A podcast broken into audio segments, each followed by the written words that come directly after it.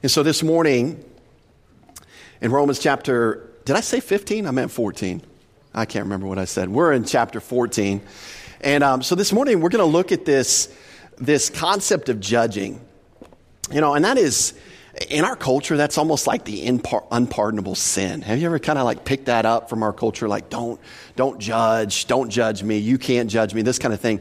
Well, in this, in this passage we're going to look at today and what we've been looking at the last couple of weeks, we are going to see the concept of not judging. But it's in a very specific area. It's in the area for, for believers in the area of non essentials that aren't defined in the Bible, these amoral issues that tend to come up, that tend to cause disruption in local churches. And these are the areas that we're talking to. Now, in clear areas of doctrinal teaching and sin, well, clearly we're to judge. That's, that's what 1 Corinthians tells us to do.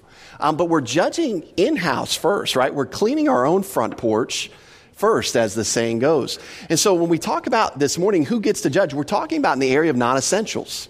Talking about the area uh, of amoral issues. And so who gets to judge and when do they get to judge? And so as a quick review, the last couple of weeks, we learned that right and wrong on amoral issues are non essentials, and we define that by things that are not explicitly stated in the Bible. Uh, right and wrong in those areas has largely to do not where you come, not where you come down on an issue, but how you come down on an issue. That's the issue right? And so it has largely to do with your own understanding, your attitude before the Lord, and your attitude to others. And so we've said it a couple of different ways, but really, let me just repeat the, the phrase that just keeps coming to my mind. The issue is not the issue, your attitude or response to the issue is the issue, right? So we just, to kind of use the word issue as many times in one sentence as we possibly can to kind of give us some remembrance of this truth. The issue is not the issue, right? And we've talked about what all those potential issues are, and we won't go through those again ad nauseum. The other thing that we saw last week, and this is important and key, in fact, what you're going to find is that this is even talked about in the very last verse of this chapter. Is this it? This is it. The main issue is what's under the hood. Now, those of you that like cars, which I'm not one of them, I like cars when they get me from A to Z and then I forget all about them, right? But, and I don't like them when they don't get me from A to Z. But those of you that actually like cars, like to get under the hood, the idea is that getting under the hood in the believer's life, it, it gives us the, the impression that there's something more than just external attitudes, something more than just internal behavior, something more than where you fall on a certain issue as to whether or not you're right or wrong. And this is what we're talking about when we say, what's under the hood? And that's what we looked at last week. In fact, we looked at two things. Um, are you fully convinced in your mind? And the idea is that in these areas of non essentials, do you take the stance that you take because you've studied it in the Word of God and you're convinced that that's what the Lord wants you to do? See, many people don't even take the time to do that. We just do what our our Christian culture around us does, and we just kind of fit in. We just, we just, as, as they say, we just stay below the radar. We just don't want to be called out. So if everyone wears a tie, well, I'm going to drop down to Goodwill and buy me a, a few ties that I can mix and match on Sundays, right?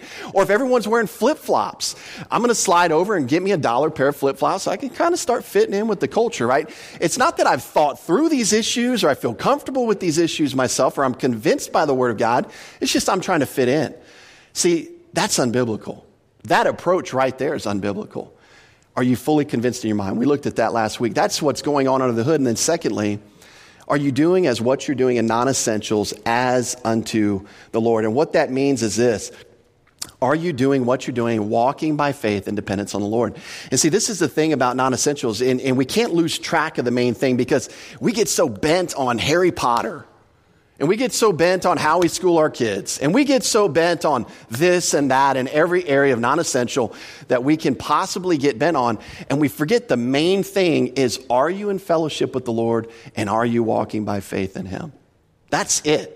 Moment by moment basis, whatever decision you make in non essential areas, are you doing it as unto the Lord? And that's why when you jump down to verse 23, look at that very last phrase. Talk about summing it up. For whatever is not of faith is sin.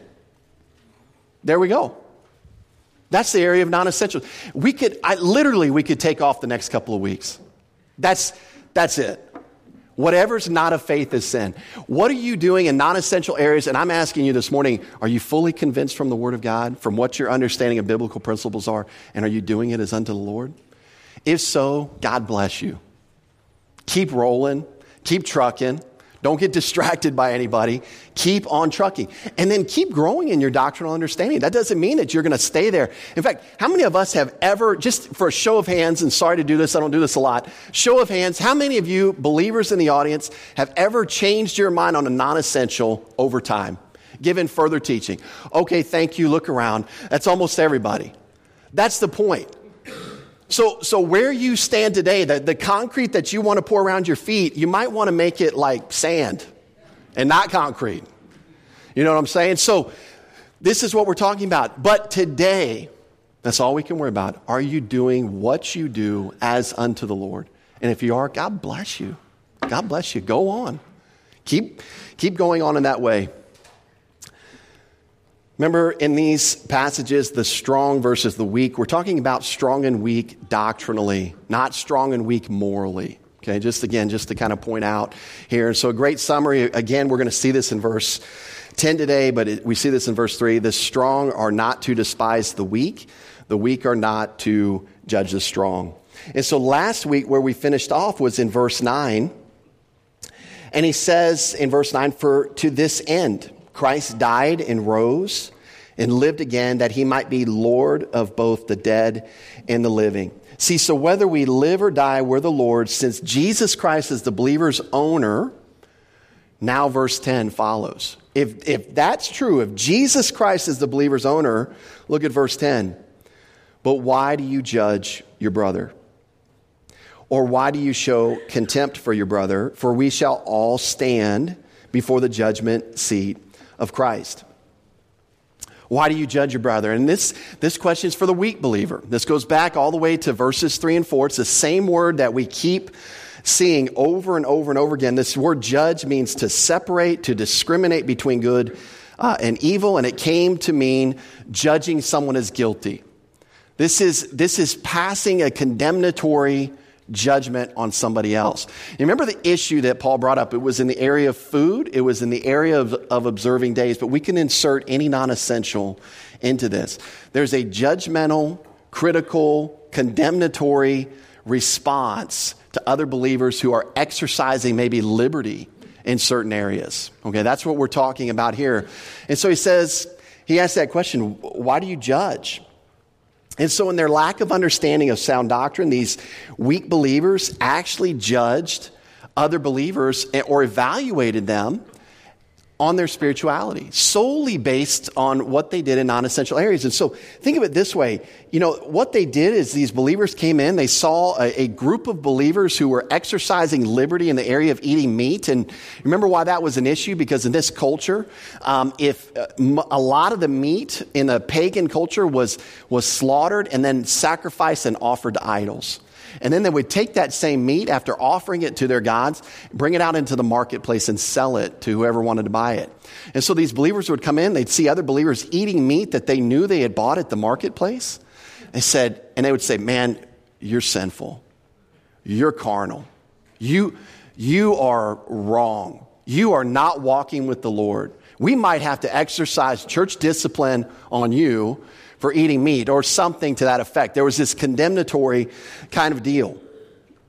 And see, one of the things that's a dangerous thing, and this is, this is what's going to come out this morning, is when you start to pass this kind of condemnatory judgment in the area of non essentials, in the area of liberties, what we don't realize is that you and I don't have the full picture to make that judgment. See, one's got the full picture. His name is Jesus Christ. He understands motives. He understands what people understand. He understands people's hearts. He under, understands what people are thinking. And so he's going to be the only one qualified to make that evaluation. See, to, to take a look at somebody, wow, they're wearing shorts to church, they must be unspiritual. That's, we don't have the whole picture, right? We, we ought to understand that. This is what he's saying. This is a condemnatory view in these areas of non essentials. In fact, it appears that they were passing judgment in such a way that they did not believe the Lord could even accept them.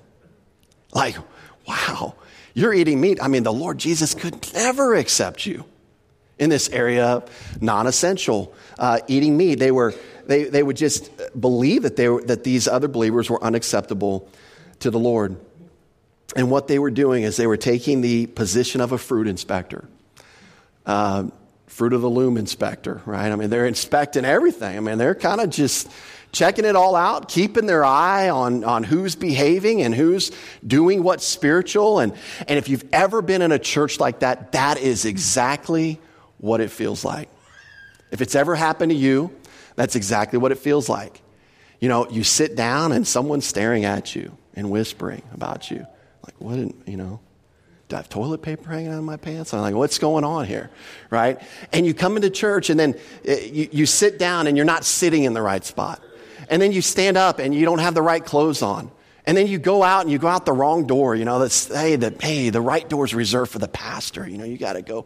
I mean, it's just all these crazy, weird, judgmental, condemnatory things. Everyone's always looking down their nose at you, but the reason they're looking down their nose at you oftentimes is because they don't want other people to look down their nose at them. And it becomes this vicious cycle of condemnation. And this is what we're talking about here. And this is, you know, the, the typical quality control or the quality assurance people in churches. And oh, you pass, you pass, oh, you're going to have to stay behind. You know, you fail. And this is what we're talking about here. Don't, we can't, we can't be passing condemnatory judgments on people. But here's the thing when people do that to us, guess how we respond? Well, some of us grow in doctrine, we become strong, and then we start to despise the people that used to do that to us. And see, we respond with just as negative and sinful an attitude as they had initially. It just looks a little bit differently. And that's why uh, Paul also asks in verse 10, Why do you show contempt for your brother? And, you know, it's the word contempt, it's translated here. This question's for the strong in doctrine believer. And you know what? It's the same word used in verse 3. The word translated despise. It's the same word that we have here. It's just translated contempt here. And so this word, as mentioned before, means to treat with scorn or to reject with scorn. And it came to, to mean despising someone where you question their value. They're, they're worthless. They're not even worth my consideration. I, I don't even want to deal with that person because they're so cotton picking judgmental or they're looking down their nose at me. I don't even want to deal with that person because they don't even understand grace, right? We get righteous about that. Like, man, they don't understand grace. And, but if you understand grace, we, we can exercise grace. That's usually how that's supposed to work. So, but this is the attitude. And so they have this frustration with their brother's lack of understanding. And then they would take this attitude of disdain or scorn. See, and what we, we see about this brother, they, they also were taking upon themselves a position of judgment. They were passing a judgment as to someone else's value because of their lack of understanding of truth, especially as it related to these areas of non essentials. And here's the thing, and we're going to say this a couple times, but the problem is, is that they may not be accurate in their assessment because they don't know what's going on under the hood. That's what we keep coming back to. And this is why Paul is going to, to give these two questions, and, and he's going to tell us the reason that he was so astounded by this. The reason that he says, Do you judge your brother? Do you have contempt for your brother? Why is he so astounded? Notice the next word in verse 10, that word for. Again, he's further explaining why is he asking these questions? Why is he so astounded? Guess what? We shall all stand before the judgment seat of Christ. See, the very thing that you and I are doing on a daily basis in passing judgment, uh, scorning people that don't understand, guess what? Jesus is going to take care of it all one day. so, why are we wrapped around the axle trying to do Jesus' job on a day to day basis? See, th- this is really the point, I think, of where Paul is going here. Listen, guys, relax. There, there's more important things to focus on. Guys, we've got a message that can change the destiny, eternal destiny of people in our community. And we want to fight about Harry Potter? We want, we want to separate over schooling? We want to separate over whether or not you have a margarita, uh, you know, when it's cheap down at the local Mexican restaurant? I mean, seriously? Like, don't, Eh, you know, do we have better things to do with our mental energy and resources than to do that? And guess what? Jesus is going to sort it out and he's going to do it well. He's going to do it perfect. In fact, he's going to do it in such a way, we're going to see from our passage today, that when he does it in our own life, we're going to agree with him. We're going to be like, yep, that's right. You're right, Jesus. I, I was wrong. I thought I had this one down. I didn't. You were right. And you know, we're going to be okay with that. We're going to be okay with that. He's got this thing under control so we can trust him. So we see this phrase, we shall all stand. I want to notice two words in this phrase in verse 10. The, the first one is we, indicates that Paul and the other believers in Rome, but by implication, all believers. That means you and I as well. Believers in Jesus Christ, we will all stand. And then the next word is all. Again, every single believer, no exceptions, will stand before the judgment seat of Christ. And you know what's really ironic in this whole area of non essentials? And if you'll just self examine yourself for just a moment, do you know that we are not even consistent in applying these truths in our lives as it relates to non essentials? In fact, if you just look at your own life and recognize your own hypocrisy in these very areas, how in the world could we evaluate somebody else accurately? You see the point? So we're just going to leave that to Jesus Christ. He's going to take care of that. He's going to do it well. He's going to do it perfect. He's going to, he's going to know what's going on under the hood. He's going to know what's going on in the mind. He's going to know the motivations for why we do what we do. He's going to have that all taken care of. So we don't have to worry about that in others. And this is kind of the, the, one of the main points I think that Paul is making here. The other thing that we see is this we shall stand as a future indicative, and that just indicates it's a promise. It's mm-hmm. going to happen. It's, it's guaranteed. It's not something that might happen. It's going to happen. It will happen for every believer in Jesus Christ. We will stand before the judgment seat of Christ. Now, why is this universal appearance of all believers at the judgment seat of Christ significant to our context? Well, we've already talked about it. This is why believers shouldn't pass judgment or scorn other believers, especially in the area of non essentials, when we don't know what's going on under the hood. In fact, when you look at the judgment seat of Christ, we're going to talk about this in a second, but what's being evaluated there? It's not the believer's sin. The believer's sin was already judged 2,000 years ago in the person of our substitute. It's not that God's going to be bringing up our sin. Know, so there's this like view out there in Christianity, and we've shared this before, where you know, they think the judgment seat of Christ, like you're going to show up to heaven, God's going to put your, your life on a big screen, everyone's just going to sit back with a box of popcorn, just ready to laugh at all the mistakes that you made after you became a Christian, and, and like duck their head in shame for you because of all the sins that you've committed and all the mistakes that you've made. That's, that's not the judgment seat of Christ. I don't even know where that image came from, but man, that used to terrify me. And to this day, it would terrify me if that still were to happen, right? I don't want people to see what happens in my deep, deepest, darkest hours, my deepest, darkest secrets. I, that would be embarrassing. But the great thing about it is Jesus Christ still accepts me based on his righteousness, based on his finished work. Like, I don't have to earn my way to heaven. Like, He did it all. I mean, it's just, isn't that the truth of the gospel? Just, doesn't it just want you to make you stand up and shout and rejoice?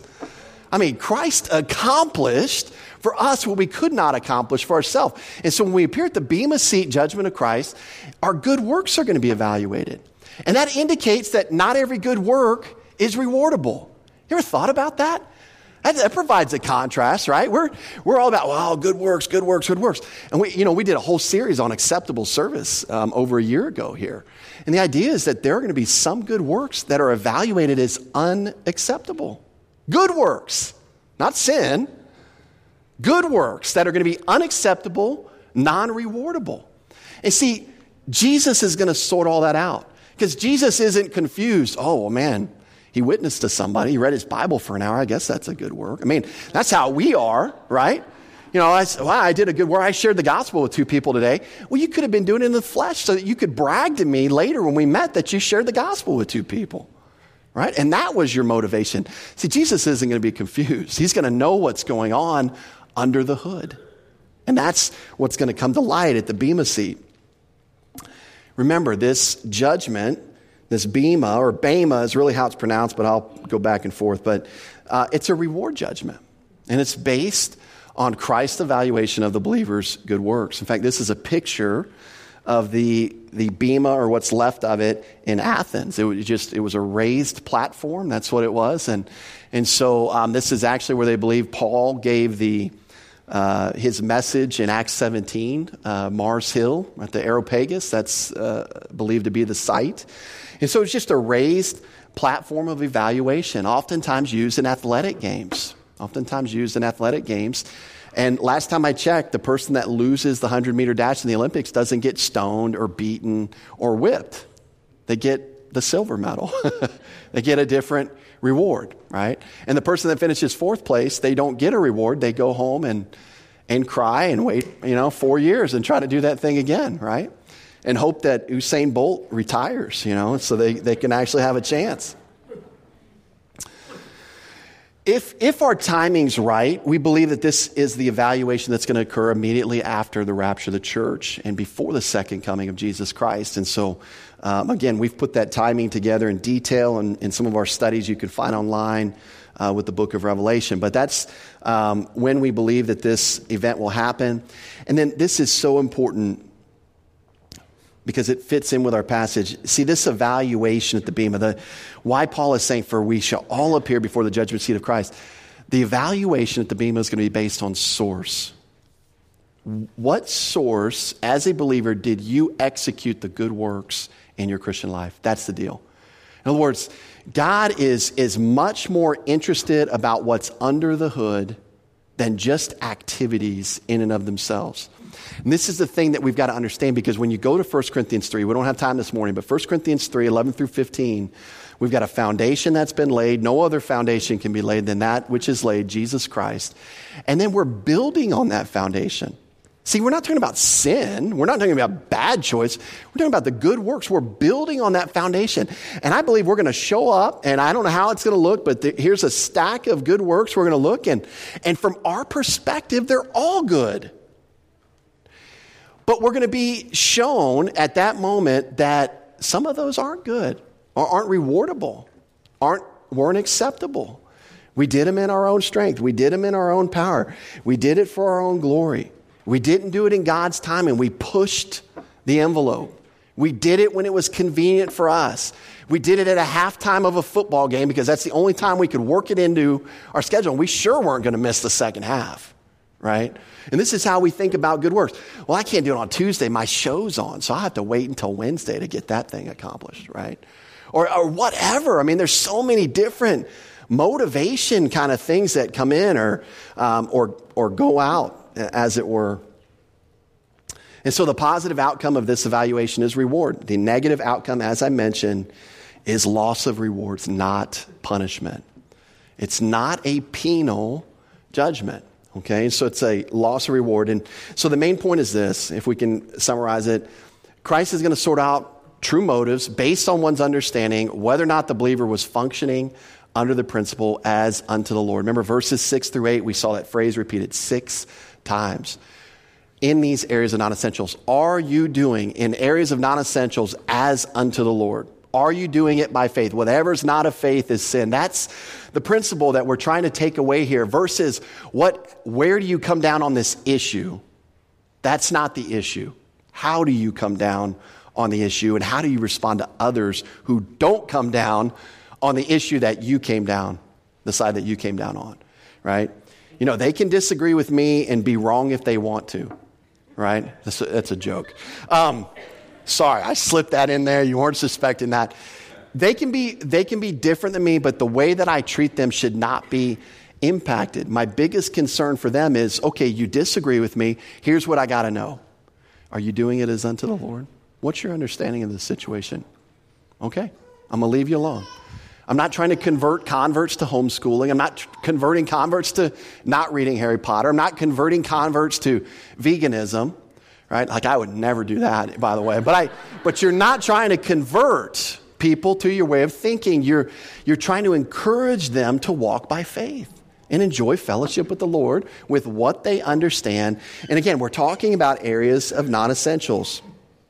Remember this Verse 3 told us, We have been received by God. Past tense. How? Based on Christ's finished work. We've been received by God, but the question is, will he be rewarded? That's the question here. We've been received by God, but will we be rewarded? See, being received by God is based on the finished work of Christ. Being rewarded is based on the, the believer's earthly works and their source from which they did them. That's what we're talking about at the Bema.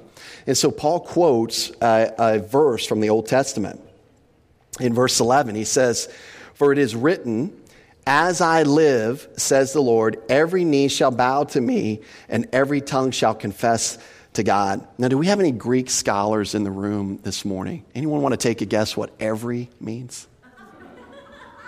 Man, it's hard. I mean, that's a complex word. You know, it's we, we were joking in Sunday school. There was a tri, what was it? A tri compound word. It, this isn't even a tri compound word. This is like baby Greek. It just means every. I mean, I'm kind of being facetious, but it, but this is why Paul quotes it here. Every knee shall bow to me, believer and unbeliever alike.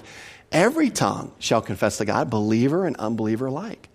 And see, again, why is he bringing this up here? Well, he's, he's encouraging the believers stop passing judgment on your fellow brothers and sisters in these areas of non essentials. God's going to take care of this. Jesus has got this handled. And so Paul quotes Isaiah 45 23 and just proves his point that even believers will face some sort form of judgment or evaluation. Now, one of the things that most believers understand, and maybe, maybe that's an overstatement, but, but hopefully we understand, is that we will never appear before the great white throne judgment of Revelation 20. Hope, I hope you understand that. Uh, like, even on your worst day as a believer, you're still never in danger of being there. Okay? That's, that's the beautiful truth of the finished work of Jesus Christ who paid the penalty for all of your sins. That's another difficult word in the Greek for some people, but it's really simple. All means all. Means he paid past, present, and future. And if he paid the penalty for your sins, what penalty could remain for you to pay? And that's why there is none. And that's why John 3:16 can say that if you believe in him, you shall not perish. What's the wages of sin? What's the penalty for sin? Death. What will you never do if you put your faith in Christ? You'll never die. You'll never face that death penalty because he faced it for you. So, this is why the believer will never appear before the great white throne judgment. But as we look at the Bema seat judgment of Christ, there's a lot of confusion. Am I right? I mean, it, it just abounds. And it's, and it's really, really sad um, because some think that believers will never be evaluated. They'll just take the tact like, oh, yeah, once you're saved, you're in, you're never going to be evaluated. It's all good when you get there, and just who cares? Just go, man, eat, drink, be merry, have a ball, just go do your thing. That, that's not true. There's going to be an evaluation of our life. But other, other believers, and this is where the, I believe most of the confusion comes in. I don't think a lot of people hold to that first point. But a lot of people hold to a variety of these next couple points that we're looking at. And basically, what they'll say is if you don't live a faithful enough life, that you're going to face some consequences. And depending on who you talk to, these are some of the consequences that people believe. By the way, I don't agree with any of these, um, but I wanted to share with you why there's some confusion or it's just some uncertainty uh, in this whole area. Some, believe, uh, some people believe that you can miss out on the marriage supper of the Lamb. If you live an unfaithful Christian life, you're just going to miss out, you know? And some people are like, ah, who cares? It's just food. Uh, you, know, I'll, I'll, you know, I'll get hooked up in heaven or the millennial kingdom. I mean, you have an, an attitude about it. Um, but some people believe that you'll actually miss out on this time of rejoicing. Some people believe you'll miss out on the whole millennial kingdom. They'll, they'll teach that you'll just be, you'll just be out. You, you, you're not in the walls, you're, you're out kind of deal. Some people believe that you, you might be relegated to the ghetto sections of heaven. Yeah. I mean, I've actually heard this. laugh, I mean, laugh, but I've heard this taught and, and said. I didn't know heaven had ghetto sections, honestly, but maybe it's parts of Milwaukee, Doug. No, I'm just kidding. joking, joking. That's my boy. He, he knows. I'm joking. No, but ghetto sections of heaven, right? So some people say you're not faithful enough. You, you may end up in a bad section of heaven. You know, you might not have access to Jesus, you know. Some people will teach that you may face extreme punishment known as outer darkness. Some people teach this. We did a whole series on this. It's on our website on a Sunday night. You can check it out if you've never heard that before. But just taking passages and talking about unfaithful servants being severed into, cut into, and to have their place with the hypocrites where there'll be weeping and gnashing of teeth. And some people will apply that to believers unfaithfulness in the believer's life, that this is what will happen to them. And then the worst one, obviously, is that they'll say, well, if you're not faithful enough, you'll, you'll lose our salvation. And this one, this one really astounds me. Like, this could be a whole message, honestly. But let me just say this. If, if it's grace when you got saved, how could it be anything else but grace to stay saved? I mean, you, you don't earn it or deserve it the moment you put your faith, but you're saying that after I put my faith in Christ, who cried out, It is finished, it's all done, that 20 years from now, that my salvation is now all of a sudden going to be dependent on me? Well, then it was never dependent on Christ in the first place. And vice versa. If it was dependent on Christ in the first place, it's always going to be dependent on Jesus Christ. And that's why when we say we're 100% sure we're going to heaven, it's not because we're bragging about us, it's because we're bragging about Him. We're confident in what He accomplished on our behalf. And that's why I've, I've often said there's a very popular teacher, and I'm not going to name him by name, but he doesn't hold to that view. And so somebody asked him in an interview one day, How sure are you, sir, that you're going to heaven? And he, he sat there and thought, he said, I'm about 95% sure. About 95% sure. And I've always said my 100% certainty versus his 95%, his is 10 times more arrogant than mine. And I actually have more assurance because I know I'm not good enough. If somebody said, John, what's your chance to go to heaven on your own? Not 95, man, zero. zero. Not 0.1, zero to the times 10 to the whatever power that still makes it zero, right? That's what we're talking about. And so, anyways, like I said, that could be a message all in and of itself. Now, one of the things that we see in verse 11 is he quotes this verse. Probably sounds familiar to us because we find it in Philippians 2 9 through 11. It's the same concept, quoting from the same place. And the idea is that everyone's going to give an account for their life, and everyone will recognize and agree with God that Jesus Christ is Lord. In fact, we see the verses here, therefore, God has highly exalted him and given him the name which is above every name, that at the name of Jesus every knee should bow of those in heaven and of those on the earth and of those under the earth. That's a way of saying everybody, right? And he kind of gives those three descriptions. And that every tongue should confess that Jesus Christ is Lord to the glory of God the Father. And by the way, this is exactly what Paul was saying in verses 7 and 9 of Romans 14 that as we live, we live to the Lord. If we die, we die to the Lord. Whether we live or die, we are the Lord's. For this reason, Christ died and rose and lived again so that we belong to the Lord. There's an, there's an ownership aspect. And so, how does this play out? Well, it plays out for the unbeliever not well. They appear before the great white throne judgment, and what they're going to recognize on that day is that they missed out on having their sins paid for. In fact, it's even sadder than that. Their sins were paid for. They missed out on benefiting from the one who died for them in their place so that they wouldn't have to face that death penalty. Jesus took their eternal death penalty upon himself. And you know what? They're going to go to hell because they rejected the only one who could save them. That is, that is tragic. That really should break our heart. So that's for the unbeliever. For the believer, they're going to appear before the Bema seat, judgment of Christ. And you know, they're going to recognize that although they trusted in Christ for salvation and they are saved, because it's like, uh, you know, it's like being pregnant. You're not kind of pregnant. Like you either are or you ain't, right? I mean, you're either pregnant or you're not. You're either saved or you're not. You can know that today because the finished work of Jesus Christ happened 2,000 years ago. And God said, I accept what he did. And how do we know that? How can we be convinced that God accepted what Jesus did for you? He raised him from the dead. That's the proof. He wants to persuade you with the resurrection that you can trust your eternal destiny to the one who died for you and rose again. That's all you need. And so you can know today that you're saved. You can know today that you will be saved. We talk about the three tenses of salvation often, but this is what we're talking about. But the one thing that believers are going to realize at the judgment seat of Christ is that they didn't walk by faith every moment of every day. Now, that in of itself shouldn't blow you away. If you think you walk by faith every moment of every day, you know, come talk to me. We need to have a talk.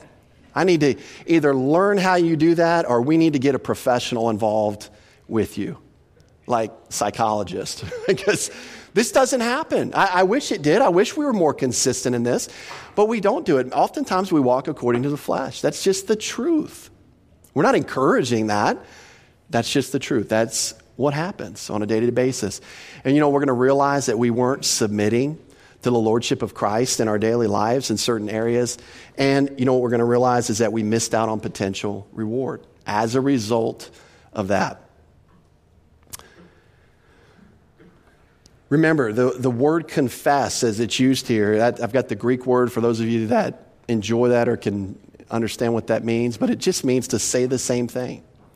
It means to express agreement with. That's what confession means. And so, what are we, what are we going to confess at this time? Jesus Christ is Lord. Jesus, we're going to confess the truth that Paul just told us in verses 7 and 9. Whether you realize it or not, Jesus, if you're a believer in Jesus Christ, He's your owner. You, you no longer own yourself. The decisions you make reflect upon Jesus Christ. We're going to recognize it that day in full. We're going to recognize it in that day in full. Also, this word confess is a future indicative saying it's going to happen. The other thing that it tells us is that at the, at the Bema seat judgment of Christ, we're going to be in complete agreement with the Lord's evaluation of what we did. Imagine that. I, I mean, we wouldn't do it because it wouldn't be acceptable in our Christian culture. I mean, I get that. But if we were to sit you down and say, hey, what good works are you doing that are acceptable to the Lord? And, and we forced you to kind of sit there and write them out and think through like what you're doing. You know, many of us would, would, would, would have a nice list. I mean, I know some of you. I, I mean, I think you'd have a nice list. I mean, that's my opinion. You'd have a nice list, you'd write it down.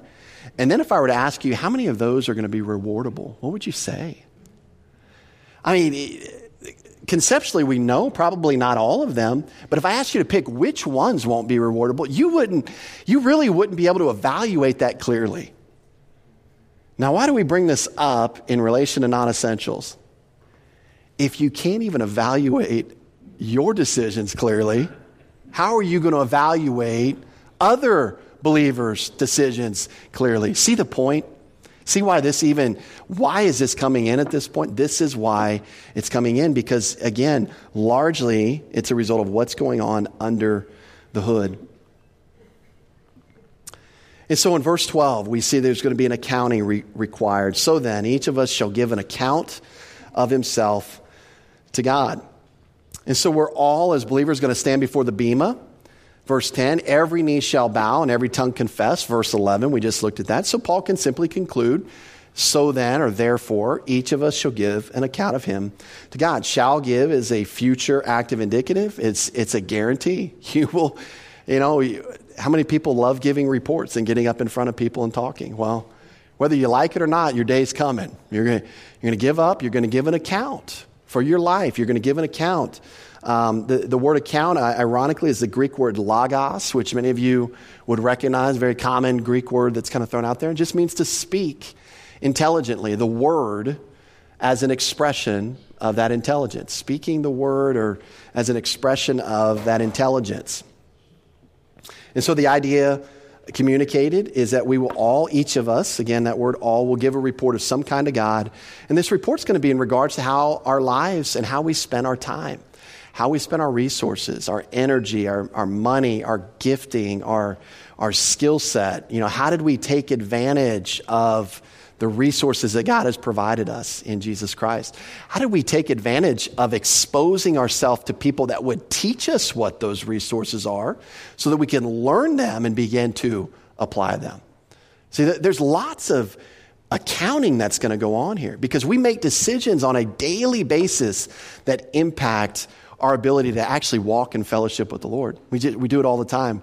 We do it, uh, unfortunately, as second nature. We, we default certain ways in the decisions that we make. And so one day, all of these decisions are going to make a difference, you know? You know, do you, do you own a membership at a gym? I do. You might not be able to, to tell um, sometimes, but, you know, I own a membership at a gym. Now, is that decision in and of itself wrong? Or is that decision in and of itself right? No, it's a non essential area. But if that becomes something I do instead of ministry that God has called me to do, what if I, what if I showed up on Monday and I just, you know, Ross looks down to me and I'm like, I, I lean over and I'm like, hey, Carl, can you take this one? I was out. I was at the gym all week. Go ahead. You know, I mean, how unfaithful is that? I mean, in terms of the calling and what, what God has got me here to do and those kind of things. But you, you could put that in anything. Is it wrong to own a boat? No. Is it right to own a boat? No, it's just, it's neutral. It's, it's, an, it's a non essential area. But, but are you on the boat? Is that your God? Is that your idol more than it is your life and the resources that God has given you in Jesus Christ? And you know, we could go on and on. Just because I didn't name your thing or, or my thing, right? We could go on. These, this is what we're talking about. There's so many amoral issues. Can you be spiritual on a Sunday morning at the Mercedes Benz Dome waiting for the Falcons to play a football game? Well, let me ask you this Can you be in fellowship with the Lord? Or does, you know, when you get out of Coweta County, like the fellowship thing, like shuts down? Can't happen. Getting to Fulton County, ooh, man, that's a fellowship with the Lord's really hard right? I mean, no, of course you can be spiritual. Can, and here's the other question Can you be unspiritual sitting in this building every Sunday morning, week after week after week, rejecting, stiff arming the Word of God, rejecting Jesus Christ, rejecting what God is teaching you through His Word? Can you be unspiritual every week sitting here in this building in these beautiful chairs? Yeah, this ambient light, these creative power. No, just kidding. I mean, yeah, you can. You can. That's the point. That, this is what we're talking about here the, the, that there's going to be a day where an accounting is going to be given as to how we spend our resource. And again, it's not about the thing, it's not about the issue, it's not about the what. It's, about, it's always about the who, it's always about fellowship, it's always about uh, being in, in dependence upon the Lord, having your mind engaged with spiritual truth and responding to it by faith. So, you know what? That's true. I believe that because God's word says it. So, in context, another reason this is brought up is to point out that our ultimate accounting will be to God and not to one another. Let's jump into verse 13. We'll kind of finish this section up. So, verse 13, verse 13 says this Therefore, let us not judge one another anymore, but rather resolve this not to put a stumbling block or a cause to fall in our brother's way. By the way, that's Lipton tea that Kermit is drinking, just, just so you know. All right. So, therefore, he, he, he concludes this section with a therefore. Since we all, each one of us, will give an account uh, uh, to God for our lives, based on that, what's the next comment? Don't judge. Let us not judge one another. By the way, did you pick up that next word? Anymore. you know, eh, we always say, well, I, want, I wish I was part of the first century church. They didn't have. Yeah, they did. Yes, they did. They had problems just like us. They, they had people just like us, so they had problems just like us. Uh, the word judge is the same word we've been looking at. And so the point is this when you consider the particulars of the case that Paul has put forward, number one, we belong to the Lord, and ultimately the evaluation is his. Those are the particulars of the case. We're to cease passing a sentence a, condemnatory sentence on our brethren. And see, this doesn't fall in line with our responsibility or right. And it's kind of like an old job posting. You know, that position has been filled. Okay? We, we're not hiring for that position. That position has been filled. Jesus has filled that position. He's going to take care of that. He's got that under control. So the word translated not anymore means no further, again, indicates that this has been going on in this church. And so, again, this is in the area of non essentials. I keep coming back to that because understand this when there's something that's doctrinally clear, that's, that's clearly sinful, that's immoral, we are to judge that in the church. So don't, don't get bought into this culture thing. Oh, you shouldn't judge. That's the worst thing. You can't judge me. You can't judge this. But understand this that judgment starts in the house of God. And if we had to separate ourselves from everybody in the world that was sinning, you're going to have to go to Mars. You know, once they figure that thing out, you're just going to have to go. But then you're going to mess that up too. So, because you're out there sinning. Um, and so the, the point is this in the area of non essentials, here's the, here's the issue heart motive, faith mindset. Where's your heart? What do you understand? Are you doing as unto the Lord? Whatever is not of faith is sin. And you know what? I don't know what those weird homeschoolers are doing or why they're doing it, but you know what? I better know why I'm doing what I'm doing. And you know, I better walk by faith in what I'm doing as unto the Lord. And you know, you can, you can apply that across the board. So we'll, we'll just keep going. But then he says, do judge. It, it's, it's an unfortunate translation in the New King James because he says, rather resolve this. And it's like it's a different word, but it's actually the same word uh, that we've been translating judge. It's krino in the Greek, but he's saying, don't judge this way, but do judge this way. And so he's saying, more importantly, if you excuse me, as you, as you have separated or considered the facts in the case that Paul's put forward, um, form these two opinions. The, if you want to make a judgment, form these two opinions. And so, what is the first opinion form? Well, don't put a stumbling block in our brother's way. Literally, do not put a stone of stumbling in your brother's path. Um, you know, I mean, literally, think about what that looks like. Somebody's running, and you and you toss a stone out there, hope they trip on it. That's, that's the mindset. You know, that's um, clearly not in line with what we're talking about here. So, in other words, don't try to cause your brother to trip in any non essential area. Um, you might say it in a positive. What I'm more interested in for my brother or sister in Christ is that whatever they're doing in these areas, they're doing it as unto the Lord. That might be what I check into.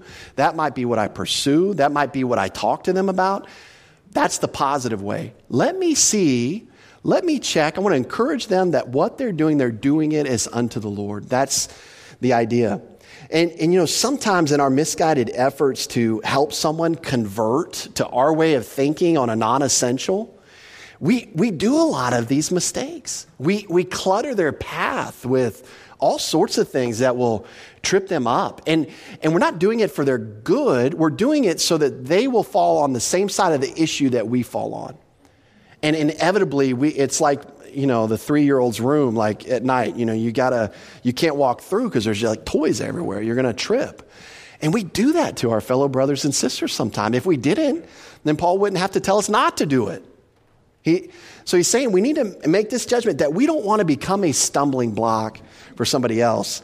And then the second opinion formed don't put a cause to fall in our brother's way. And this is a little bit more insidious because cause to fall was used of a trigger of a trap on which bait was placed, which, when touched by the animal, would, would cause the closure of that entrapment.